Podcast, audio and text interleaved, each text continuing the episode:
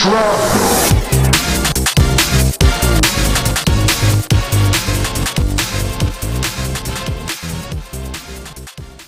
Yeah, that's some news I think worth talking about. Did you see the the new Little Mermaid trailer?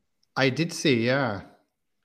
I mean, I, I don't uh I don't really care about Little Mermaid if I'm perfectly honest. Like it's not it's not a uh, one of those cartoons that I loved when I was a kid. I think I've seen it one time, the original. Um and I'm yeah, I'm not a huge fan of it. Um I know that it's got a big place in a lot of people's heart.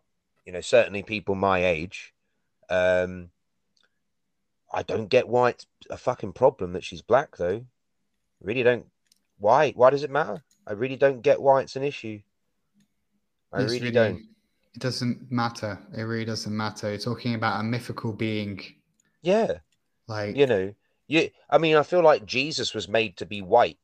You know, why can't a mermaid be black? I just don't get it. It's fucking stupid. yeah, it, it, I don't know. We'll get very political if we get into it. Angry people click more. And it's this whole idea that when something enrages you or pisses you off, you're more likely to do something online about it, write something, click something, vote something, whatever.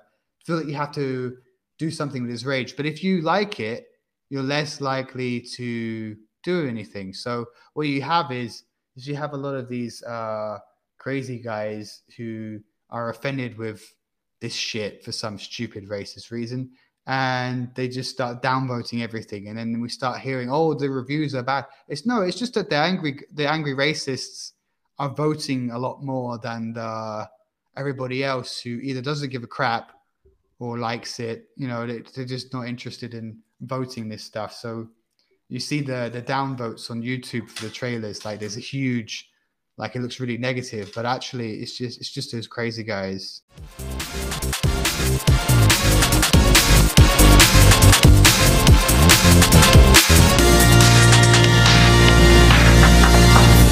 shrapnel.